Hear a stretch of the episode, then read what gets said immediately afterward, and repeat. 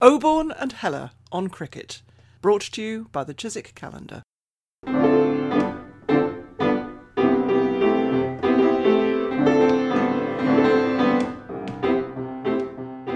Hello, it's Peter Oborne here in Wiltshire.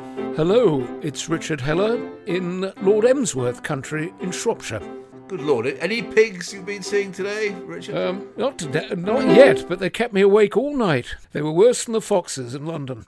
Anyway, I'm bright-eyed and bushy-tailed, uh, in spite of the pigs, and I'm delighted that we're welcoming today's guest, Neil Robinson. Uh, Neil is the MCC's head of heritage and collections at Lords, which is one of the largest sporting collections in the world. He's a great authority himself on the history and the literature of the game.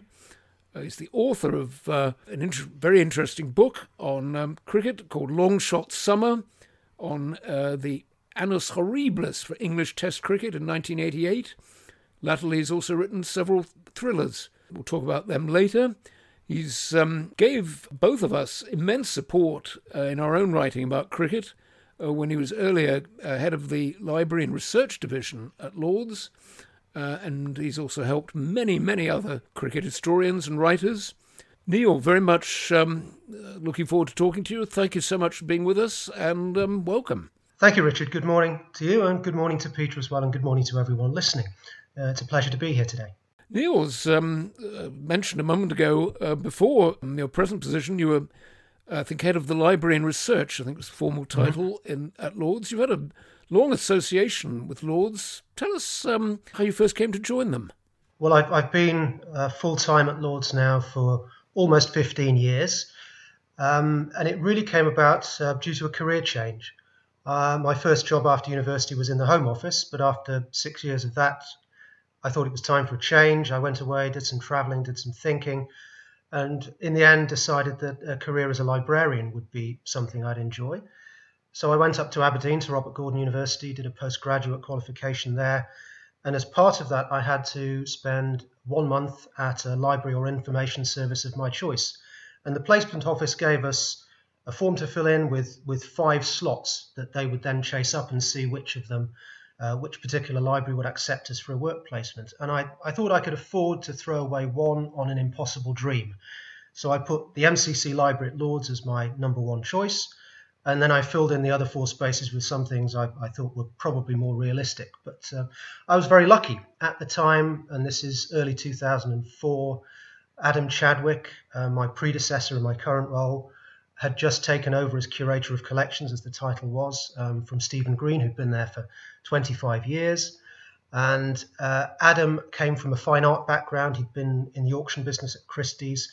He didn't know much about the library. Um, he knew it was a, a, sort of underappreciated gem within the collections, and he was more than happy to have uh, a semi-trained librarian come in and, and, take a first view. So I spent a, a month at Lords in the uh, the early part of the 2004 season. Uh, obviously, made some contacts, and they must have been impressed because a couple of years later, when a permanent job came up within the collections, I'd got a couple of years under my belt in public libraries by that time, and the the possibility of coming to work permanently at Lords started then. So I began at the, the bottom of the pile as collections assistant, and I've gradually worked my way up until um, just over a year ago I was appointed head of collections, head of heritage and collections. I must say that Richard and I, I mean, we've both been so grateful, and along with so many countless others, for the work which you and your fellow librarians uh, at Lord's done and making en- enabling us to research books mm. and articles. And so, on behalf of every cricket writer in the world, thank you very much indeed. Tell us a little bit about how the this collection, one of the greatest in the world, got going. When did uh, how far back does it go, the Lord's Library, as it were, and the Lord's Archive as well? Well, the the origin of the collections really goes back to when James Dark left Lords. He was effectively he was the leaseholder of the ground up until the point where MCC effectively bought out the freehold and became fully in control uh, of Lords.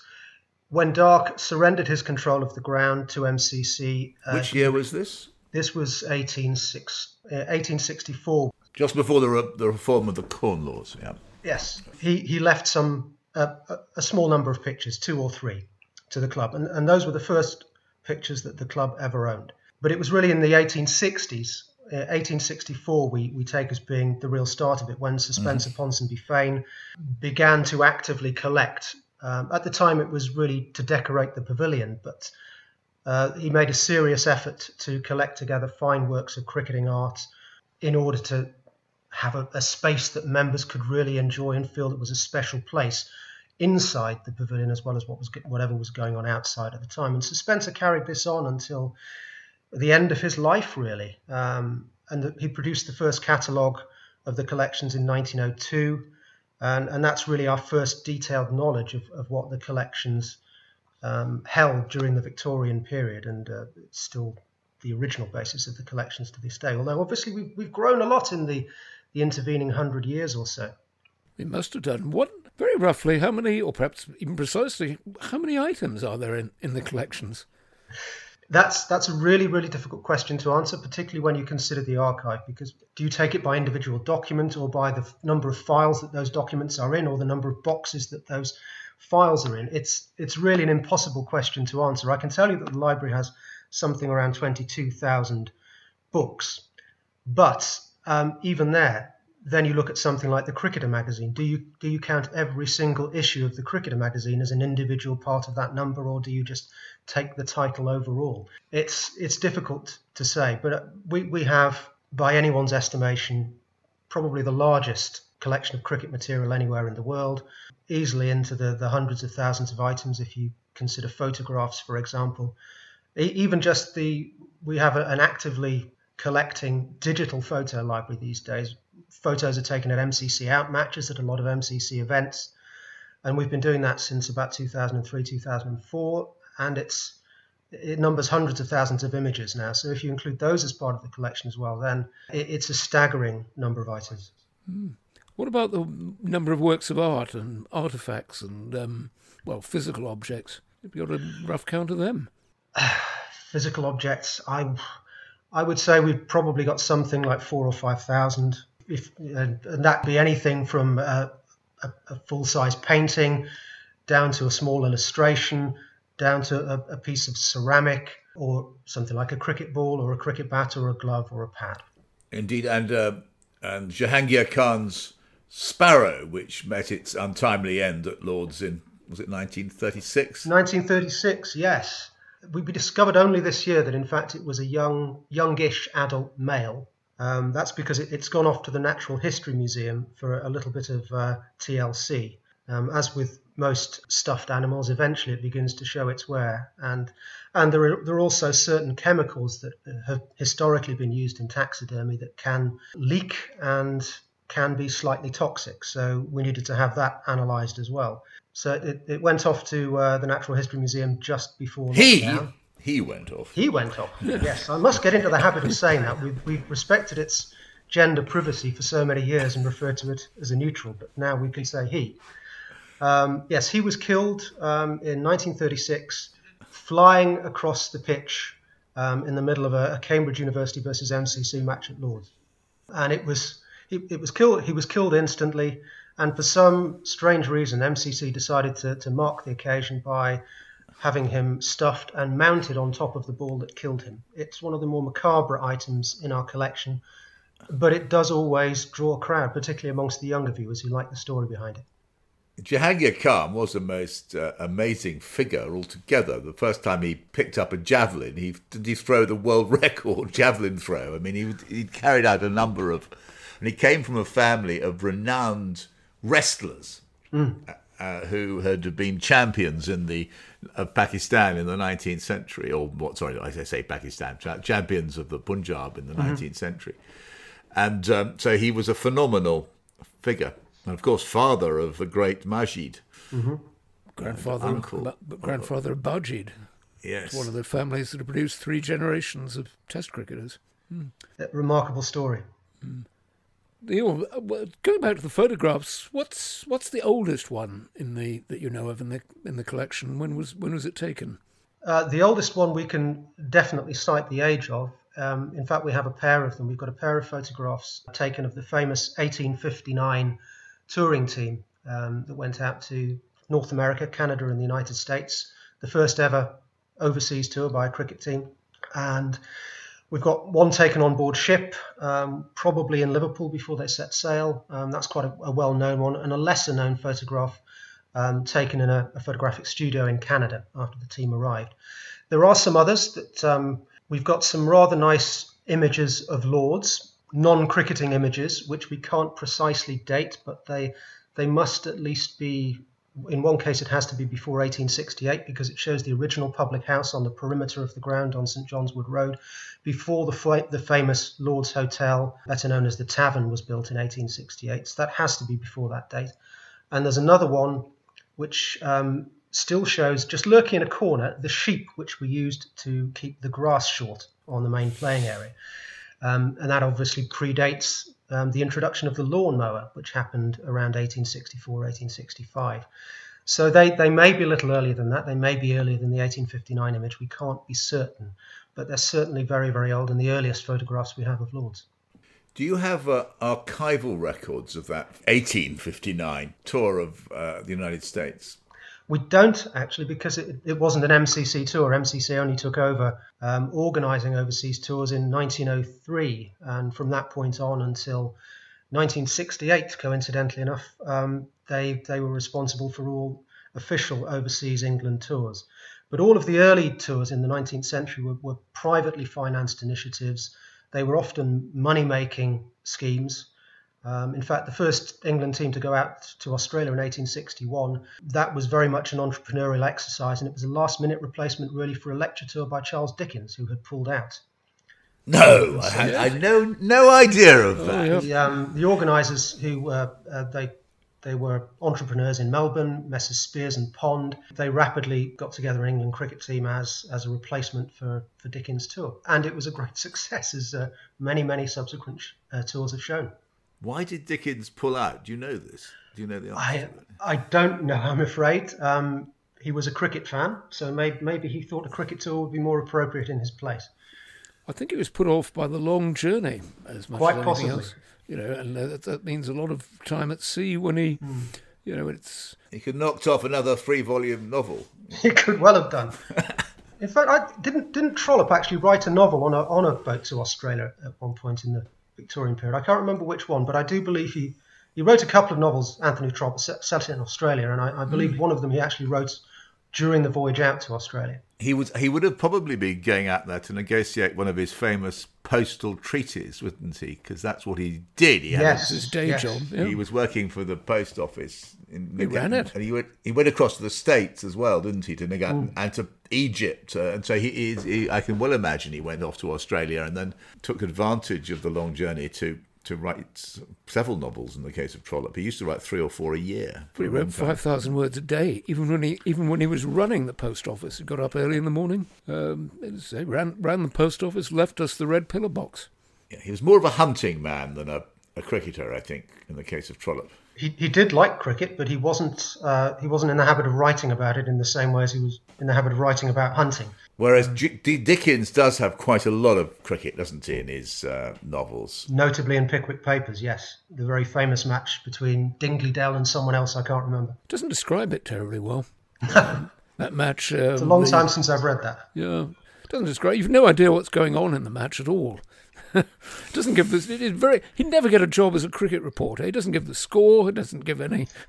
no, doesn't it's give. lucky he had some other strings to his bow. Just as just as well for him. Yeah, mm. yeah. But going back to photographs, if if you'll allow me to digress a moment, uh, one of the the earliest photographs, in fact, it's another pair. There's there's a terrific story behind that. We've got um, a pair of photographs of the teams who played the first ever recorded match in Japan, in Yokohama in 1863. And the match there took place in very unusual circumstances. Um, there, had been a lot of tension uh, at the time around the trading post in Yokohama, which mm. was the only point of Western settlement in Japan. A British trader had been murdered um, on the outskirts of town a, a, few weeks earlier, and the local shogun had actually ordered all foreigners to leave the country. And if after a certain date they were still here, he wouldn't guarantee their safety. So there was an expectation of huge violence against European traders in Yokohama. And on, on the day that guarantee of safety ran out, a lot of the Japanese actually left Yokohama in anticipation of the violence that would follow. So the British traders were left with no business to conduct. So they decided to play a game of cricket instead. And there was a, a navy team, there, were, there was a naval vessel there which was supposed to be protecting the British traders, and the shore team came up against them. And this was on the 25th of June 1863, and a lot of the, the players actually took arms out onto the, the field of play as well as bats and balls because they were expecting at any point the locals may come at them with samurai swords. Um, but luckily that didn't happen. There was no violence on the day. Um, as far as we know, the naval team won. And that was the end of the, the first match of cricket ever played in Japan, which we're lucky enough to have a photographic record of.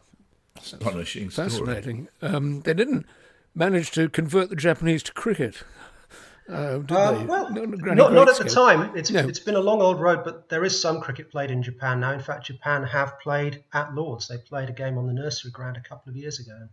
We have had some cricketing links with them in, in recent years.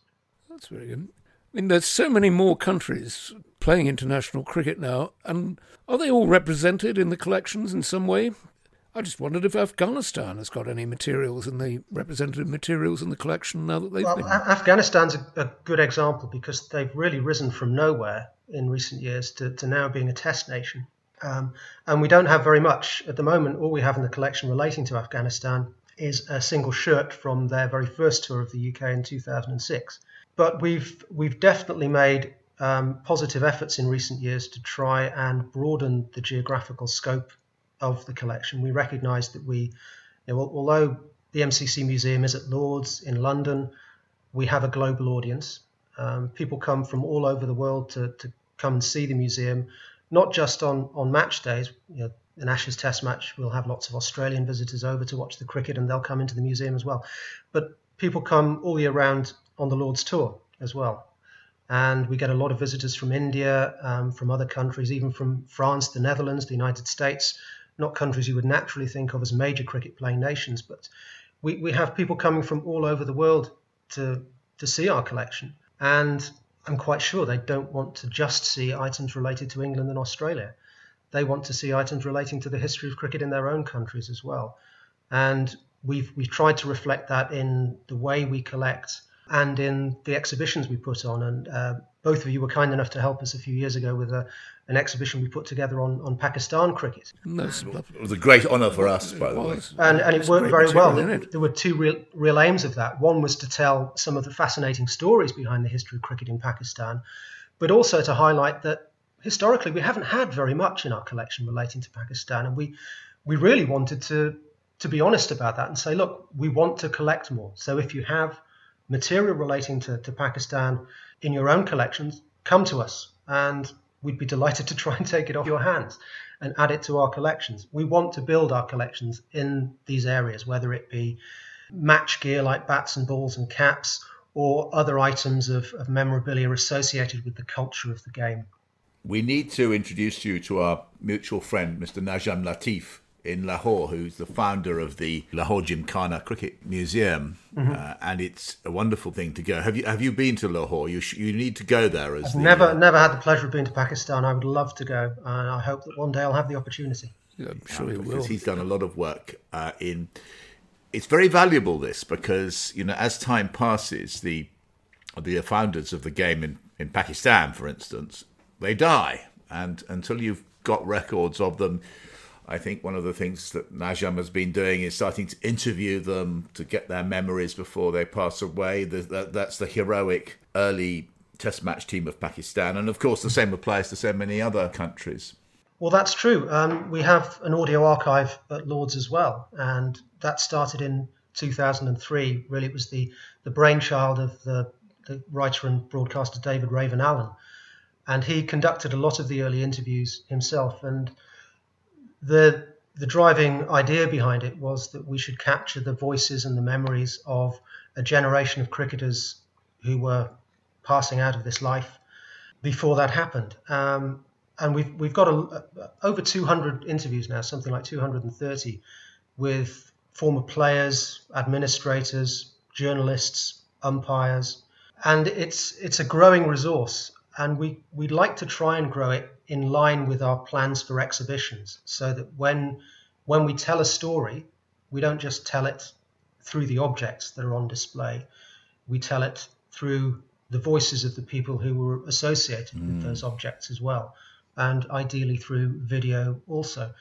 So, collecting oral history is, is a great way not just of providing material for research purposes, but also it assists you in what you can do with exhibitions, both within a museum and, of course, online, because every museum, particularly with what we've been going through in recent months, every museum now recognizes that you need to engage with an audience in the online sphere as well. That's how you drive future visitation, and it's also how you engage with your audiences in the present day. What's the earliest oral testimony which you have? That's a very good question, and I'm not sure I I actually know the answer to that one. Um, in our own collection, I, I don't think we go back terribly early, to be quite you honest. You don't have uh, WG or uh, Larwood. There must be there's a voice. One of the first crop of Jessop. Would you get Jessop? Would you get Trumper? If, we could get an original uh, original voice recording of, of someone like Trumper or Jessop, we would leap at the chance. Obviously, I, I'm quite sure we don't have anything like that. We do have some early vinyl records. Um, Don Bradman playing the piano, for example. It's very accomplished. Um, but that's not quite the same thing. Hmm. And I, I couldn't honestly tell you what the earliest voice recording we have is. Um, I suspect it might be one of the items that we acquired from the collection of interviews from some of our interviewers who worked on the audio archive, people like the late Ralph Dellor, who conducted interviews that were commissioned by us, but also supplied us with recordings of some of the interviews he carried out earlier in his career. Tell us about that. I, I don't know the name Ralph Dellor actually, so tell us about Ralph, Ralph Dellor was um, he was a, radio correspondent for many years. Um, you'd hear him cropping up, giving match reports on BBC Radio during Test matches. I think he did he did a variety of sports. I think he did football as well. He did, um, but he also wrote a little bit in newspapers. So he, he was an all round cricket reporter, both in in the radio sphere and in uh, in print journalism. So he, he knew quite a lot of the players quite well. And who did he? Which generation did he interview? Um, 60s, 70s, some 80s, mm. um, which is really where we start. I think we go back to in the audio archive. We really start from the 1950s onwards. Nothing much earlier than that. We were, we were talking some weeks ago to, to Pat Murphy, who compiled the memoirs of Tiger Smith, mm-hmm. the um, former wicketkeeper and um, Warwickshire player. And um, his book, uh, I mean, Tiger Smith played with W.G. Grace. And at the end of his life, he um, gave advice to Mike Brearley and Geoff Boycott. You know, it's a huge span of cricket in, in that one life. I wonder whether they took his advice. I'm sure they didn't forget it. He was a very, very, very forthright man, Tiger Smith, and he he, he certainly mentored a lot of um, a lot of great cricketers. He was Dennis Amiss, yes. very much the young Amiss, who emerging in Warwickshire in the uh, was it the late fifties, early sixties. He was mentored by Tiger, uh, and Pat Murphy said in his description that, that Michael Brearley listened very attentively and very respectfully as he was he was then the England cricket captain, uh, mm-hmm. as he was given some quite strong advice by Tiger Smith. Yeah. Um, Neil, the collections include a um, great number of cricket portraits. Mm-hmm. I don't know what the precise number is, but um, would you like to pick out some of the portraits that it that it does hold? And are there any sort of significant gaps which it's looking to fill? Anybody missed out for some reason? I think probably our, our most famous portrait, and it's important to state that we do still commission. Um, it's it's an ongoing program that we have to commission portraits of, of some of the greatest cricketers of recent years. Um, probably the most famous one, the most successful one, was Brendan Kelly's portrait of Sir Vivian Richards, which is a huge canvas that dominates whatever wall it is on. It's often been hung just at the top of the stairs as you come into the, the pavilion at Lord's, and it creates quite an impression when when you put it there. It's it's the first thing that catches your eye when you walk into the pavilion, and it's it's a hugely impressive piece of artwork, which really conveys what it must have been like to confront Viv from 22 yards away with a ball in your hand. Normally, you think of batsmen being intimidated by bowlers, but um, in some cases, bowlers can be intimidated by batsmen, and he was certainly one such. Um, one of my other favourites is is Phil Hale's portrait of Muttiah Muralitharan, which actually captures him in the act of releasing the ball. It's a beautiful portrait, yeah. It is, and it's it's got such movement in it, Yeah, and it really captures the physicality of Muralitharan's action. And it's it's very difficult to do that to, to capture in a in a single instance the the whole sense of movement that you get in a bowler's action. And I think Phil Hale pulled it off quite beautifully in that. Made, might have been even more difficult conveying Muralitharan's action, which was, Well, quite. you know, Yes. complex and beautiful in one movement than others. Th- those are obviously two overseas cricketers. Um, I think it's fair to say that historically, the balance of the collection has been weighted very heavily in favour of English cricketers. Um, but as I said a, a few moments ago, we, we do recognise that we need to broaden the scope of the collections, and we've made very positive efforts to do that. Um, we've got Pakistan cricketers like Inzamam ul Haq. That was another Brendan Kelly portrait, very similar in style, but obviously the effect is very different because Inzamam's a very different character. Um, we we did an Indian triptych. Uh, Stuart Pearce, Wright Pearson um, painted uh, Bishan Bedi, Kapil Dev, and Dilip Vengsarkar together. Um, that's a very effective series of paintings. And recently, uh, there were a couple of Mahela Jayawardene and MCC's uh, current president, Kumar Sangakkara, also done at the same time. So we're, we're very definitely trying to reflect a more global side to our collection. There are still gaps. I don't think we have, apart from one of Ali Bacher, we don't have a single individual portrait of a South African cricketer. And when you consider the likes of Graeme Pollock, Jacques Kallis, um, fine cricketers like they've produced, um, that's Well, that's certainly yeah. a gap. I think we need a picture, a portrait of Amla at some point. That beard needs to be on the MCC wall. But just moving on a little bit, I imagine that there's a major. Let's have the two very contemporary themes, which I, I'm sure the MCC is thinking about. Let's start first of all with how many women cricketers are there among the the portraits on the walls at, at, at Lords? At the moment, um, we have Rachael Heyhoe Flint and Claire Taylor, who was the first woman cricketer to be one of Wisden's five cricketers of the year. Um, Rachael Heyhoe Flint, of course, had a huge influence in getting women uh, to be members Absolutely. of MCC back in the 1990s. Um, she was one of the, the, the first to be granted honorary life membership and later became the first woman to sit on the MCC committee. So, entirely appropriate to, that she should be acknowledged in our portrait program. Um, Claire Taylor, obviously, her contribution to cricket on the field is immense, and she's the current chair, chairman of the um, MCC Cricket Committee. So she also has a role within the club. But I, th- I think we have to go further in future years in acknowledging the, the growing prominence of women's cricket and the growing popularity of that game. Um, a lot of people watch it now, and a lot of people who perhaps their first experience of it was the World Cup final at Lords a couple of years ago when England defeated India in a really thrilling match. Um, a lot of people that day probably realised that they weren't watching you know, just a game of women's cricket. They were watching a great game of cricket that happened to be played by women, and I think that's really done a lot for the the profile of the women's game, and obviously professionalism has come in as well through the ECB, and women's cricket is is now you know, right up there in terms of its significance as a major sport. And it's only fair that we begin to reflect that in the collections too. And that's one of our major collecting priorities in the years to come. And I guess that in the light of recent cultural concerns raised by Black Lives Matter, you will you have been looking at the collections uh, to check for connections with slavery, other forms of oppression? That's that's certainly another priority going forward. Um, the department is all on furlough at the moment, um, but when that concludes, presumably in the autumn, um, it will be one of our priorities to examine the collection for any connections with the, the interesting questions raised by the Black Lives Matter movement. And I imagine we'll be producing a review and a document along those lines. Moving slightly beyond Black Lives Matter, it raises plenty of interesting questions. And we hear a lot these days about the decolonisation of, of curricula, of, of collections.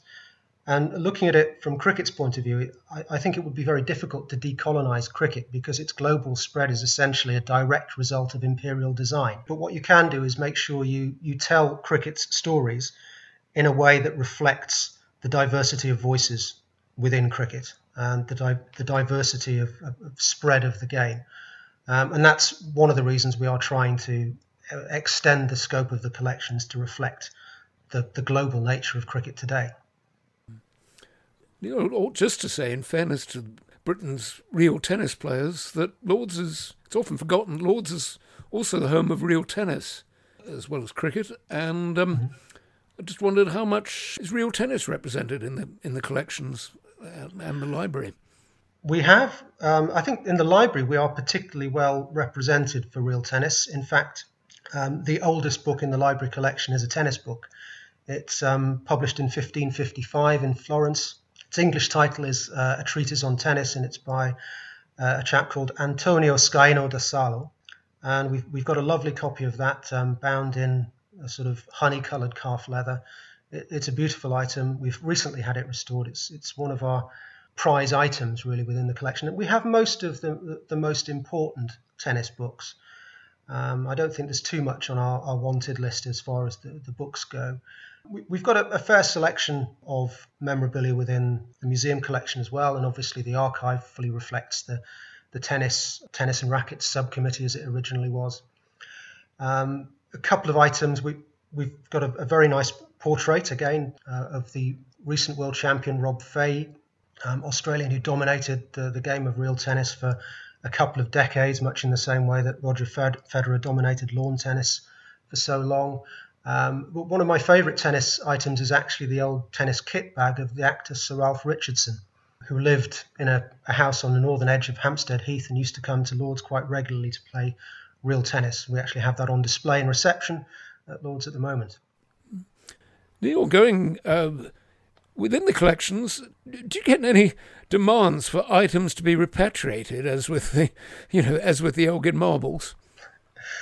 Not nothing exactly like that, Richard. There is there have obviously been discussions um, in Australia in, in recent years ab- about the status of the Ashes urn. Um, Indeed, there was a that period when Australia won the Ashes series for the best part of 20 years. Um, every series they won quite convincingly, and with the perception being in the public that they were playing for the Ashes, the Ashes urn, um, there was naturally some confusion over there as to why the urn never travelled out to Australia after Australia had won the series, um, which was why in 2006, 2007, uh, we decided to take the urn out on a, a major exhibition tour and try and tell the story of the origin of the urn and, and what it really represents.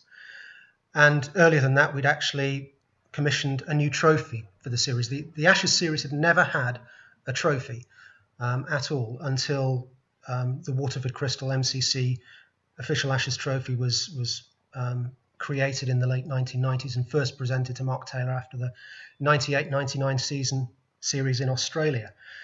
Um, but that still didn't loosen that impression in Australia that they were playing for the urn. So we we took the urn out to Australia for th- a 13 week tour of all the state capitals, and we told the story of of how it had been presented after a social match, how it was a, a private gift to the Honourable Ivo Bligh, how it was really all a joke and more associated with a love story than anything else. And it got it got a huge reception.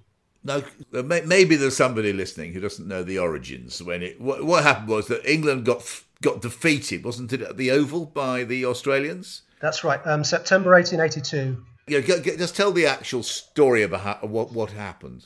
Um, this may take some time, I should warn you, but uh, the potted version, September 1882, England lost a home test match to Australia for the very first time. It shouldn't have been a, a, great surprise, really, because Australia had won the very first test match out in Melbourne, and you know, they, they'd quite often won against England on their own turf. But it was the first time it had happened in England, and the press had a field day, and there was a great wailing and gnashing of teeth. And in, in response to this uh, national mood, a, uh, a, journalist decided to place a spoof obituary in the Sporting Times magazine, which declared the death of English cricket and that the body would be cremated and the ashes taken to Australia. This was partly a joke relating to England's defeat, but also it was an, uh, a note to the ongoing debate at the time about legalising cremation, which was still an illegal practice um, in England at the time. So there was a political aspect to it as well, um, as well as it being a joke. But it was a joke that both sides bought into, and there was an England side going out to Australia that following winter, led by the Honourable Ivo Bligh. He said that his team was going out there to regain the Ashes, meaning the honour of English cricket. There were no physical Ashes at the time. And the Australian captain, Captain Billy Murdoch, made a similar claim that his team would fight to retain the Ashes. So the stage was set. But before the Test series even started, there were three Test matches scheduled. Um, Ivo and the amateurs from his team visited Rupertswood House outside Sunbury in Victoria, which was the home of uh, Sir William and Lady Janet Clarke. Uh, Sir William was the president of, of the Melbourne Cricket Club, the equivalent MCC to ours in England. So he was effectively their social host while they were in Melbourne.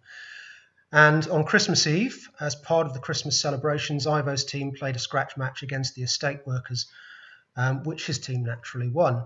In response to that, Lady Janet decided that they should receive some sort of reward for their victory. They had regained the honour of English cricket and should be rewarded as such. She took what we think is probably a little perfume bottle or ointment jar from her uh, bedside table. Uh, a, a bale was burnt from the wickets that were used in the match, and the ashes were placed inside the urn and it was presented to Ivo.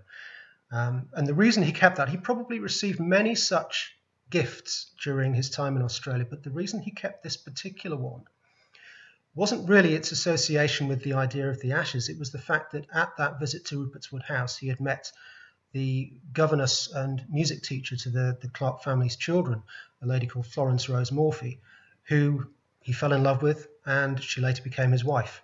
And when he inherited the earldom of Darnley, she became his countess.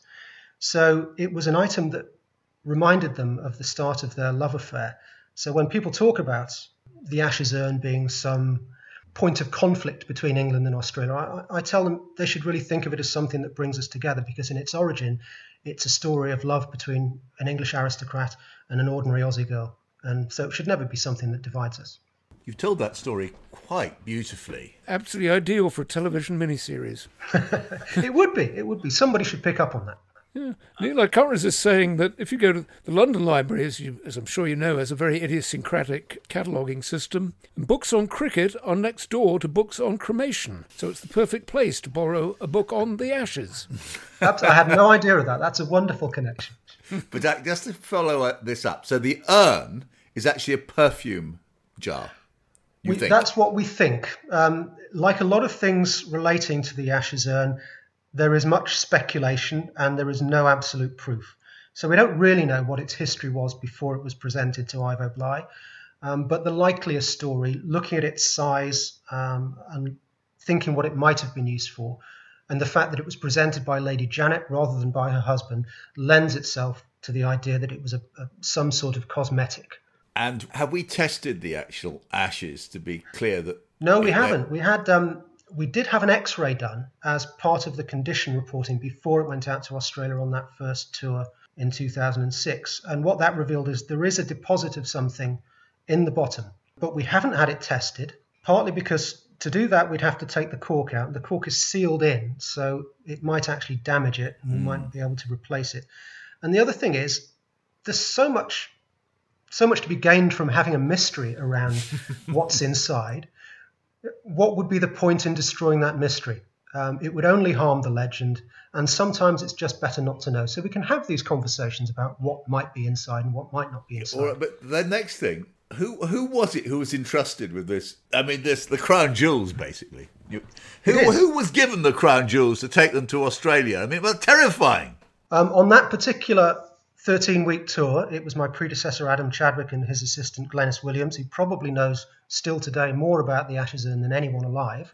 Mm-hmm. Um, and they were responsible for its, its care and security while they were in Australia. I subsequently had the opportunity of taking it to Australia myself um, a few months ago when it was back in Melbourne for a, a non cricket related exhibition called Velvet Iron Ashes, which was really telling the story of, of the history of the state of Victoria and the Ashes Urn is one of the, the great stories within the early history of that state. And it's linked to all sorts of other strange objects, such as a suit of Ned Kelly's armour. So we took it out there for a, a, a two month um, exhibition in Australia, and, and, I had the pleasure of flying with it in a box next to me in business class on Qantas, which was quite an experience. Um, you're, you're, carrying this uh, this this huge metal case.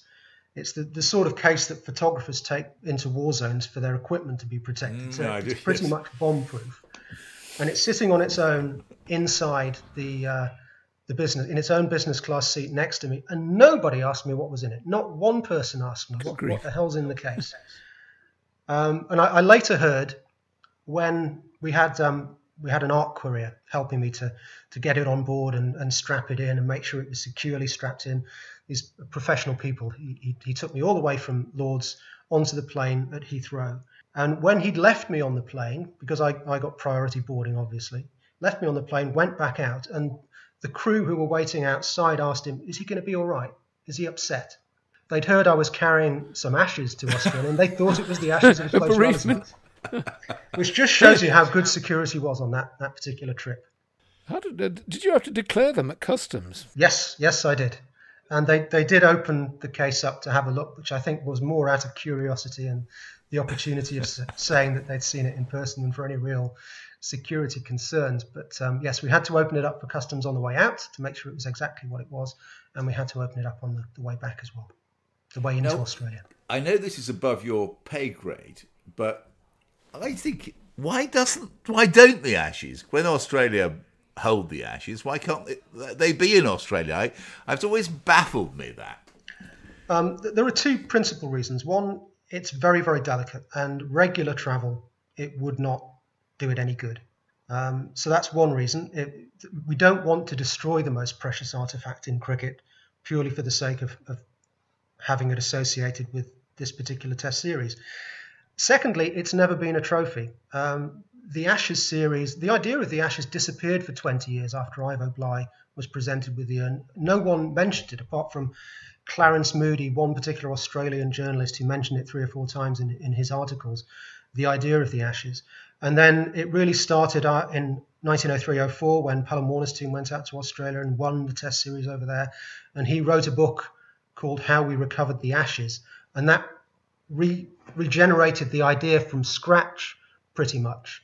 And we're not quite sure why he decided to call his book that, but it is notable that on the boat out to Australia, one of the team's fellow passengers um, was Lady Darnley, the former Florence Rose Morphy. So it's highly likely that on that journey, Pelham Warner got talking to Lady Darnley and heard the story of the Ashes urn, and from that point on, he decided to to reignite this this great legend.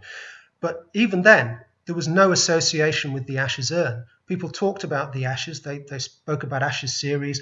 England and Australia fought bitterly on the field of play to win the Ashes, but there was no sign of the urn. The urn did not appear in public until the end of the 1920s. It was first um, exhibited around the country shortly before Lord Darnley's death during the 1926 Test series. That was, um, I think, a tour sponsored by the Daily Mail at the time. And then after Ivo, Ivo died in 1927, Lady Darnley donated it to Lords, where it was initially put on display in the pavilion and later on in the uh, the MCC museum after it opened in 1953, um, and it was put on public display then. But even after that, even right up until the 1980s, when you see artwork relating to the Ashes, it doesn't always show this urn. It doesn't always show the Darnley urn. There are various other representations, and there have been other urns that have been created to represent the Ashes over those many decades. So it, it's really just a, an association of ideas that has grown up in, in the last 50 years or so that, that has linked this particular urn with the Ashes series so closely. But it's never been a trophy. It was never intended as a trophy, and it could never be a trophy purely for that conservation reason. Interesting. Mm. Um, Neil, the MCC library, I think it has, I think you said 20,000 cricket related titles already. And that's yes. Not counting the sort of multiple issues of magazines and journals and that kind of thing. And I, th- I think 400 new titles every year added to it. Um, about to get a new title from me. Um, can I just delighted to hear it? Can I just mention that title? It's um, by all means. The prisoner, the prisoner of Rubato Towers, and it's about the impact of a cricketless summer. But um, I recommend it very highly. I trace I trace the influence of Ronald Firbank and Christopher Isherwood, perhaps. Oh. Um, oh. Went to my school, Chris That's intriguing. went to my school, Chris Isherwood. Uh, or I went to his school, I should say. Um, but can I ask, uh, at this point, um, do you ever have to turn books away with, um, with uh, just for lack of space, or perhaps lack of association with cricket, or even possi- just possibly on literary merit? Um, we, we don't turn anything away purely on literary merit. We do turn books away on lack of cricket content, and we ha- we have to make a judgment whether a book with limited cricket content has enough to justify its place in our library because we have limited space. The collection, as you say, is growing by um, several hundred volumes every year, but the space we use isn't, and we have to be quite creative on how we use the space. So we've been quite strict about not acquiring duplicates, which is the main reason we turn books away these days because we already have them and we can't afford to house another copy. Um, we're still grateful for any um, donations that we're offered, but we do ask people to send us a list of what they have. Quite often, um, somebody's parent has died and they've left a, several boxes of cricket books in the attic and they don't know what to do with them, so they, they come to us. Maybe we'd like them. We always like to see a list because, surprisingly enough, it, it happens quite often that even with mass market publications, we've missed out on something in the past or our existing copy has got damaged through overuse. So sometimes we, we do pick up two or three from these lists, but in the majority of cases, um, we'll, we'll say thank you, but no thanks, and we'll, we'll direct them somewhere else, perhaps to one of the second-hand booksellers in, in, in the cricketing trade. But other than that, the, I think the only time I've ever turned away a new public publication that was offered to us as a donation was because it had no cricket content whatsoever, and why the author had wanted to donate it to us, I don't know. Neil, you've added a, a title of your own to the to the book collection, haven't you? You wrote about the 1988 summer in English Test cricket, which is a very a very bleak one. What made you write about it? What made you think decide to write a book about it? It, I was approached by Amberley Publishing, um, who I think were aware of my writing for MCC Magazine and in a, a few other cricketing publications. Um, I, I, think they were looking initially for the, the big Lords Book of Lords, but that's been done several times before, um, and I, I, didn't think there was any particular interest in revisiting that. So I said, Well, can you give me a, a couple of weeks to come up with another idea and get back to you? And by pure coincidence, I was doing some research on another matter that day, and I, I was going through a, a, copy of The Cricketer from 1981, I think it was. And Peter May had just taken over as chairman of selectors, and he'd just picked his first ever team, the team that toured India in 81 82, and he'd chosen Keith Fletcher as his captain.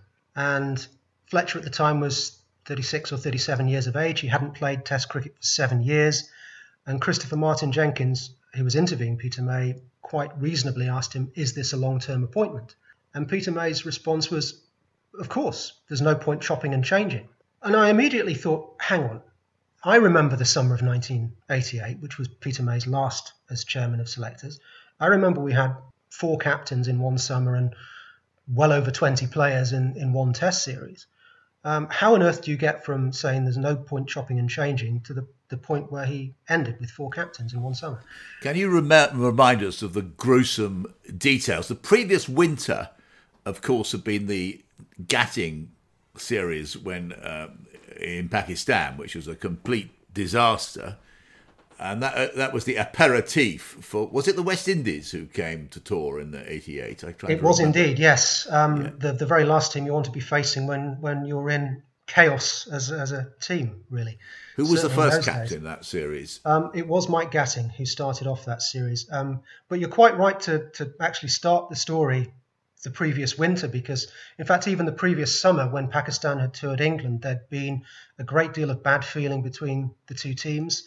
Um, the Pakistanis had complained about the umpiring of David Constant, not for the first time. And, and, and that really fed into the, the bad atmosphere when England visited Pakistan at the start of the, the following winter. There was, of course, the famous argument on field between Gatting and Shakoor Rana. Um, but there were other elements as well, including Chris Broad refusing to leave the pitch when he'd been given out, and Graham Gooch, his batting partner at the time, having to persuade him to, to go. And even when the England team later went on to Australia and New Zealand, um, Broad, when he was dismissed in Sydney in the bicentenary test, knocked his, his wickets over with his bat um, and was fined for that. There were reports of bad behaviour, Graham Dilley swearing very loudly when um, decisions went against him in New Zealand. And all at the same time, Ian Botham was in court for assault on an airplane while he was playing for Queensland in Australia. So there was a big story about discipline among England cricketers on and off the field Hmm. that winter. And there were stern warnings issued at the start of the summer of 18, uh, 1988 about what would follow if England players did not behave themselves. So, of course, the first thing you get after England credited, they, they won the Texaco Trophy one day series 3 0 against the West Indies under Gatting's captaincy. And then they drew the first test match at Trent Bridge, which it was the first time they'd avoided defeat against the West Indies in a test match for God knows how long. But then the tabloid story breaks about Mike Gatting being in his hotel room with a barmaid on one night of, of the match. And it's a huge tabloid scandal. Um, I investigated and um, actually spoke to the barmaid, and it was it was a tabloid fit up, which she had no part in. It was not Gatting's fault either. May have been a bit naive, but he certainly didn't do anything dreadfully wrong. Um, but it was No. I always felt I felt terribly sympathetic to Gatting at that time. He I was remember. very, very badly Yeah. used, I, I think, by the media in particular at the time, and probably didn't receive the resp- re- support from the authorities that he should have done. I remember uh, Ted Dexter when he was chairman of selectors being asked at a press conference. I think he took over after he was asked, "What, what, what is, what's your policy on women?" And he said, "Well, I hope they're going to be pretty." Oh, he wouldn't get away with that now, I know he wouldn't. I don't think he would. No. no chance. No chance. Anyway, back to, uh, Back to 1988. Mike Gatting. Yes. Yeah. So Gatting was, interestingly, he was never actually sacked as England captain. He was merely suspended for the next match, which was the last. He'd been appointed for two matches. So when he missed the second test, came back for the third, he'd his term of captaincy had been expired, had expired. So they were going to choose a new captain anyway, and they simply decided not to. The Test and County Cricket Board decided not to um, appoint Gatting again. They went for John Emburey, and then after two lost tests, uh, they were going to Headingley, and they decided to go for Chris Cowdrey, who'd done very well with Kent that summer. And then Cowdrey got injured for the final Test match, and Graham Gooch came in for that one. And it even went beyond that because Gooch was selected as captain for the planned tour of India the following winter, and um, he was on a United Nations blacklist for his connections with South Africa at the time. Um, so the Indians objected to his presence on the team and the fact that about half of the other players on the team were also blacklisted. Um, so the tour never took place. And then we went into the, the following summer, which was just as chaotic. Um, Gooch wasn't captain. Um, Ted Dexter initially wanted to appoint Gatting, but that was vetoed again, so he went for David Gower. Um, and that didn't work out terribly well. England were thumped quite badly in 1989 and used an equal number of players. I think if you were an Eng- uh, if you were a, a reasonable county cricketer in those two summers and you didn't get an England call, you must have felt pretty hard done by. Cowdrey was Peter May's grandson, wasn't he?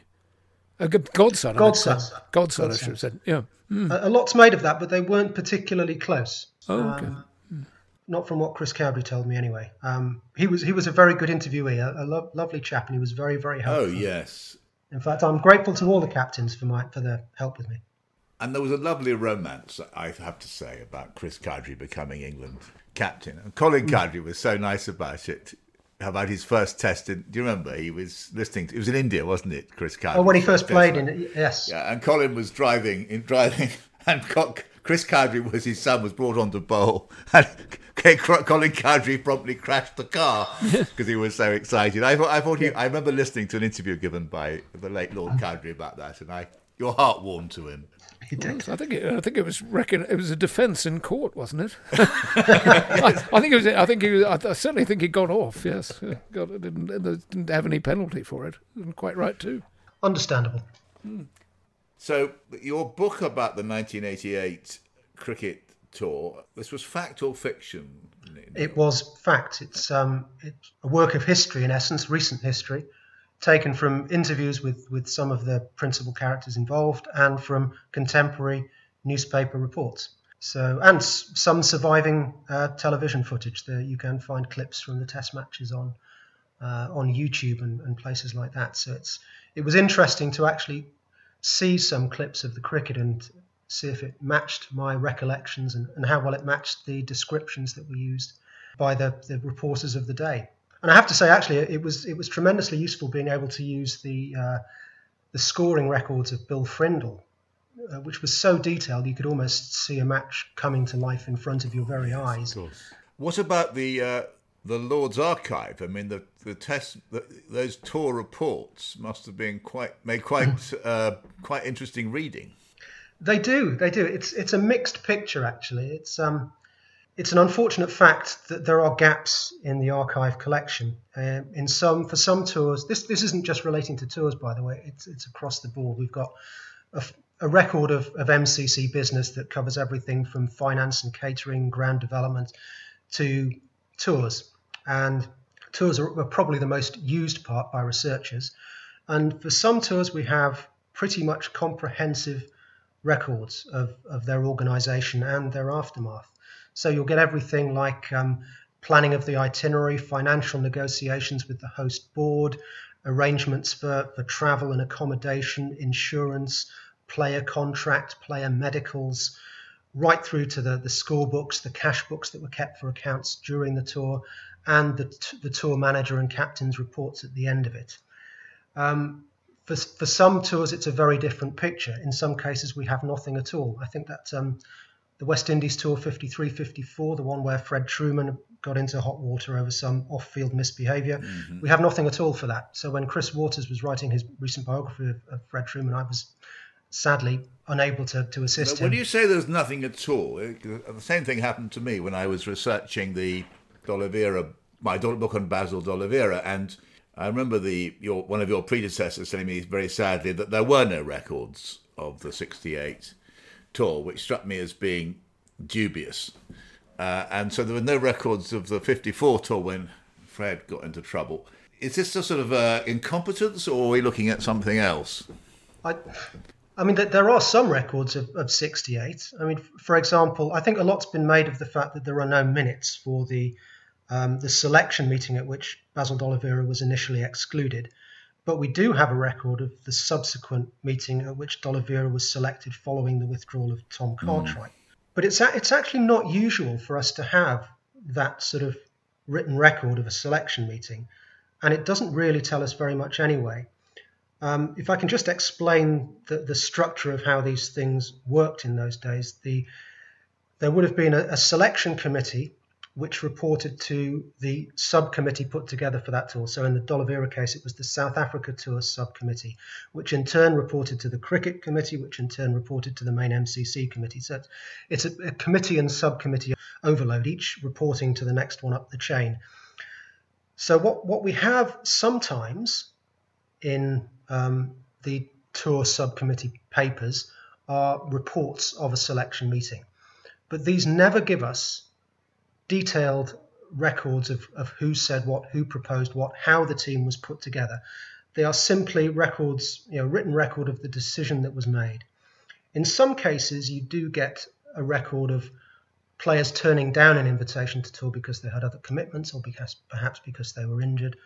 Um, but we, we never have anything that reveals what the thought process was in yeah. terms of. I, I was thinking more that you know, for instance, you had a wonderful record of the 56 DB Cars Tour to Pakistan, yeah. of the A team to Pakistan, which the, you were very generous. You, I think it was you who gave me the file when I was writing, doing my rep- account of that, and it was an incredibly full file, full of the after the end, which included all of the details uh, about the uh, episode when the a lot of the players got together and kidnapped Idris Beg, the umpire. Mm. And what was most, um, and led to an international incident, of course. And what was most uh, revealing were these very moving, eloquent letters written by Geoffrey Howard, the tour manager, mm. lovely man, who was there. He was in Peshawar.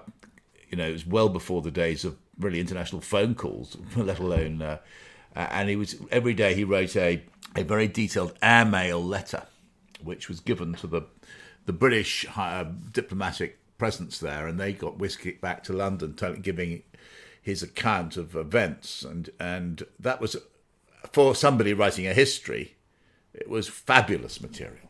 Yeah, if, if you're look if you're lucky enough to, to be researching a period that we have comprehensive documentation for, then you've really got a huge amount of help.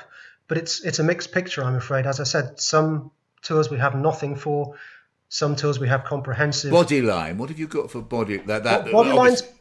Body lines pretty good in some respects, although um, a, a lot a lot of the paperwork relating to the dispute that blew up between the two boards, I think actually remained in the hands of the people involved rather than making its way into the club's files.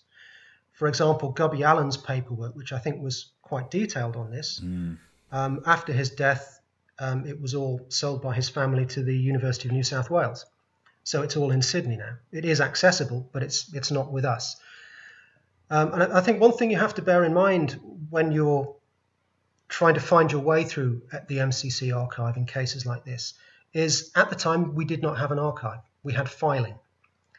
And so sometimes you'll find that the only place you've got paperwork relating to a, a given tour is actually in the paperwork for the next tour to that particular destination because they, they referred back to the arrangements made for the previous tour when they were planning the next one. So you, you can see from this that files weren't archived. They were kept because they were of continuing use, and sometimes they were used, and sometimes after that use they weren't put back in their original position, which causes havoc for archivists and for historians. And I think it's largely been a matter of chance whether items have survived, simply because there was no archiving procedure. And really, that was the case right up until we acquired an archive space in 2006 after which processes have, have been put in place. We now make sure every department around the ground knows that you know, if you've got items that you no longer have a use for in your office, you know, let let the archive um, manager have a look at them first before you actually decide to dispose of them. That way, we can keep the institutional memory of, of the club going and we can provide a resource for future historians. But sadly, those processes weren't in place in the 30s, 40s, 50s, 60s. And so it's a sad fact that a lot of material has been lost. But a lot of it's still there. I, I, I, was, I can't say how grateful I've been over the years to to you and your colleagues.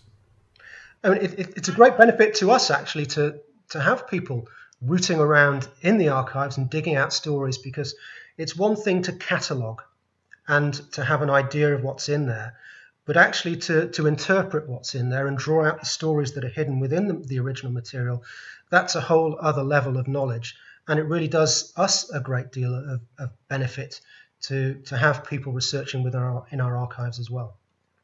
Neil, it's been a wonderful conversation. I wish we had another hour or even even two to go through even more about the collections and the library and the archive. Um, they've all three been a wonderful resource for the the um, the whole world of cricket. If I may say so, the Home Office's loss was some cricket's gain. Thank you very very much for being with us. It's been a pleasure. Thank you very much, gentlemen. Um, I hope to talk to you again in person soon. Absolutely. I hope seeing you in person. Uh, so thank you so much, uh, Neil. And from me, Peter Oborne in Wiltshire, it's goodbye.